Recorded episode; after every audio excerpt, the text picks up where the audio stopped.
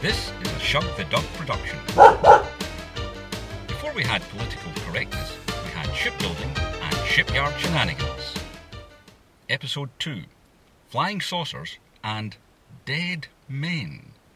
Minger and Smitty are in the maintenance workshop. I heard that you got a warning for not fulfilling your tasks. Robbie said if I don't improve, I'd lose Toilet of the Year award. Have your tips gone down? Yes. I still fish around, but sometimes there's nothing there. Oh, and thanks for my new slicer. It works a treat. It was my pleasure. I heard the muncher stepped into one of the stalls yesterday to a full splatter pan. It's not my fault. I'm just too busy. Is Robbie giving you too much to do? Maybe you should request someone to help you, like an apprentice lavvy cleaner. It's not Robbie. It's a hairy thumb. The wit, the hairy thumb. Yeah, look. It's covered in hair now. I can't see anything. Wait. I'll sign the torch. Yes, there is something. It's like stringy strands of hair stuck on a gherkin. Horny Joe says it looks like a hairy booby. Well, it's hard to dispute a man with Porny Joe's credentials, but I would say it resembles Cousin It. Who's cousin? Not who, it. It's like you've created an homage to the much loved Adam's family character. Who's family? So have you opened the lid since you dropped the thumb inside? No. Hold on, you're confusing me here. You're nodding yes but answering no, like you're trying to pass some subliminal message. No, there's no submarine message. That sarky Billy Brown says it's a magic thumb. Aye, he's a wise man, is Billy Brune. So why are you keeping the jar in a velvet bag? I got the bag from my sister. I just thought since the hairy thumb has become part of Billy Brown's Shipyard Oddity Tour, I should keep it in a special bag. Oh yes, Billy Brune's shipyard oddity tour. But instead of working like most of the rest of us in the department, he tours the yard like some kind of historical guide. The hairy thumb is on his list of incredible things to see. That's why I'm falling behind in my work. So hold on, let's backtrack here. This sister of yours, is she favoured with the Minger genes? Oh look, there's Billy Brown coming with another tour. I need to go.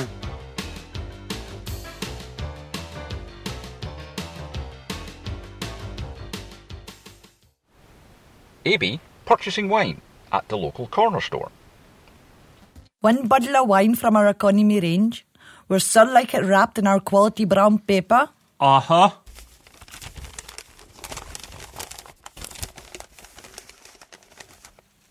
That'll be 99 pence. Oh, and you have a nice day.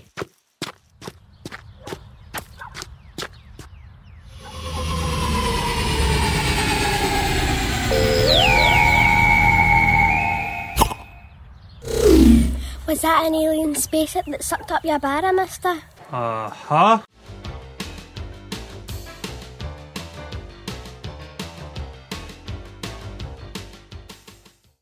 AB is summoned to Fry's office. I seen this day coming. Sucked up into your spaceship, aye, indeed. Uh, I know it sounds incredible, but John here has a witness. Ah, yes, your witness. The girl who was caught stealing from the shop who also claimed the aliens made her do it. Oh, lies. And again you've lost a barra. Therefore, you leave me no choice but to inform you that your contract as a council road sweeper is henceforth terminated. No, Uh, not so fast, Mr. Fry. I believe that the barrel and its contents were found close. Yes, but that doesn't excuse the fact that he lost it. And as for suggesting the aliens realised it was full of rubbish and dropped it, oh, not that it'll save you, but do you have anything to say in your defence? As a fully paid up union member, Brother Fife here rejects this termination due to the fact that he has an alcohol problem and has signed up for the company programme. Aye, a big useless. I'm giving you fair warning. Lose another barrel and nothing will save you. Bill McNeil's been here 26 years and hasn't lost a single barrel.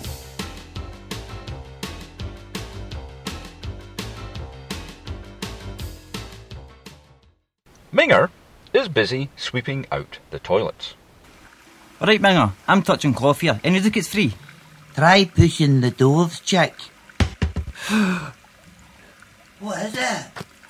Is the pan overflowed? Oh, oh, it's droopy. Is he sleeping? It looks like he's been having a ham shank. Hey, Trippy! Oh, don't touch him. Ah, I think he's dead.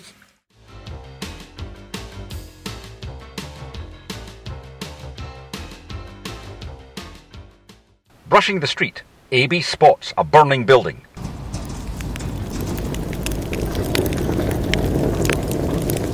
Fire! Fire! Save my children!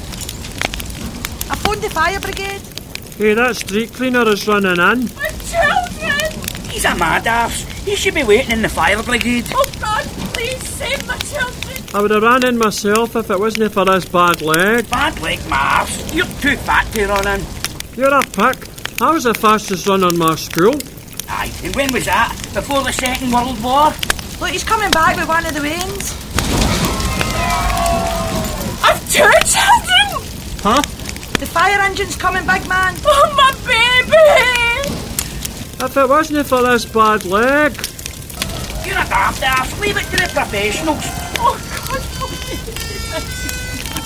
Oh God, please can you save my baby? The fire is starting to catch now. He's a hero, the street cleaner. He's a daft ass. If it wasn't for this bad leg, Look, he's coming back with the other way. he's blacking an old Archie the Coleman. Aye, and look at the smoke coming off him. He's like a puffing beagle. Oh, thank you, thank you, my baby! Hey, Eh, where were you going? That's them all out now. You've saved them.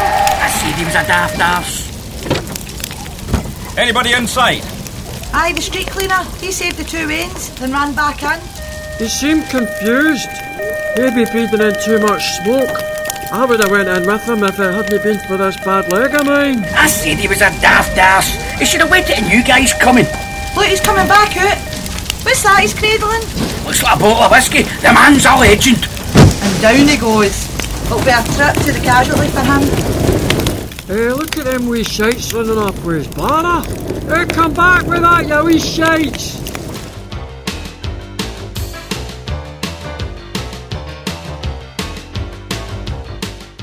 Louis and Smitty are paying their last respects to the deceased Droopy. It's busy. I never realised Droopy was so popular. He wasn't. It's the sandwiches and free Bedford that's dragging him in. I remember old Tubby Jack's viewing. Word got round that there was no sannies or drink. You could hear a penny drop. I see singer on the organ has made a real effort. That black lamy suit looked like it had been borrowed from Elton John's wardrobe. Probably has. Singer's not just another yard plumber. He's talented and knows people. Another free beer. Why not? Hello, Smitty. Hello, Minger. I thought you weren't going to make it. I'm still in shock over finding Droopy dead in that cubicle. And now Billy Bruns roped it off with police tape, including it in his yard tour. I heard Droopy's heart gave out, brought on by exertion. No word you would normally associate with Drippy. Exertion. Was it true he had a scud mag in his hands? Yep. And then his other hand, his Bobby. So it's true he was having a ham shank. At least he went out happy. Yeah, he borrowed the mag from Pawnee Joe, who's not happy. Says the cops are holding it as evidence and checking for Droopy's fingerprints. Fingerprints? That mag will have been round the yard three times over. Hello, boys. Sofa Goody used to come along and pay your respects. Bit of a shock there, Ellen. Aye, it was. But that uplift you's collected for him will get me and the Wains off to Spain for a week. Yeah, nice one. Bit of sun and sangria will soon cheer you up. Well, me and the Wains had a plan to go away. We've been collecting them tokens for the paper. Now we can upgrade. You alright, Minger? I was just thinking about finding him. That's right. Chris said yous were together when you found him. Said he had a smile on his face and account him having a ham shank. He's always a hell of a wanker. Have you seen him yet? No. He's in the Wendy's room. I wouldn't be able to get a wink of sleep knowing he was lying dead beside me. Come on in and see him.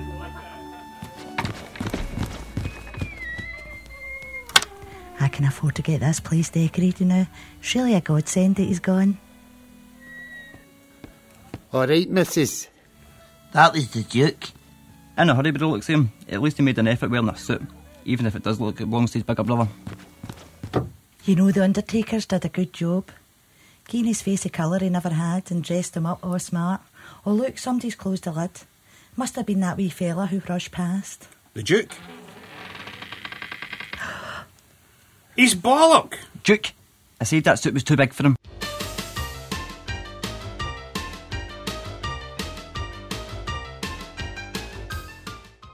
Abby and Duke in the train station. The Lord Provost Award for bravery, eh, big man? You're a hero. Uh huh. And the council giving you that redundancy payment after the press got hold of your heroics in saving them wains. I suppose that only leaves you looking for a new job. Uh huh. Well, the vacancy's just opened in the guard alongside me. Tiny McLean, officially the second fattest man in the guard, has been moved, since they continually get stuck in places in the boats. Really? Aye, so you start Monday. Hey, check out um, the fish supper. Time for us to move into action. Hold on, Duke. Our next meal is on me. This has been a Shug the Dog production. Shipyard Shenanigans was devised by James T. Tiffany, written and directed by James T. Tiffany, and produced by Shug the Dog Productions. It was recorded at HQ Studios Glasgow and edited by Samson Video Productions. All music was obtained from royalty free sources. The roles of Louie and Chick were played by Chris J.W. Healy, Abby by Benjamin Smith, Old Fry by Colin McGregor, The Fireman and the Union Rep by William Sampson, Smitty by John Hughes, Minger by William Spears, Duke by Brian Brady, First Man by Robert Howitt, The Girl and Mother by Beverly Sweeney, The Kid by Ava Duncan Corral, The Asian Shopkeeper, a woman, and Ellen was played by Susan Sims, The Second Man by Gerald Rogan, and the narrator was William Sampson.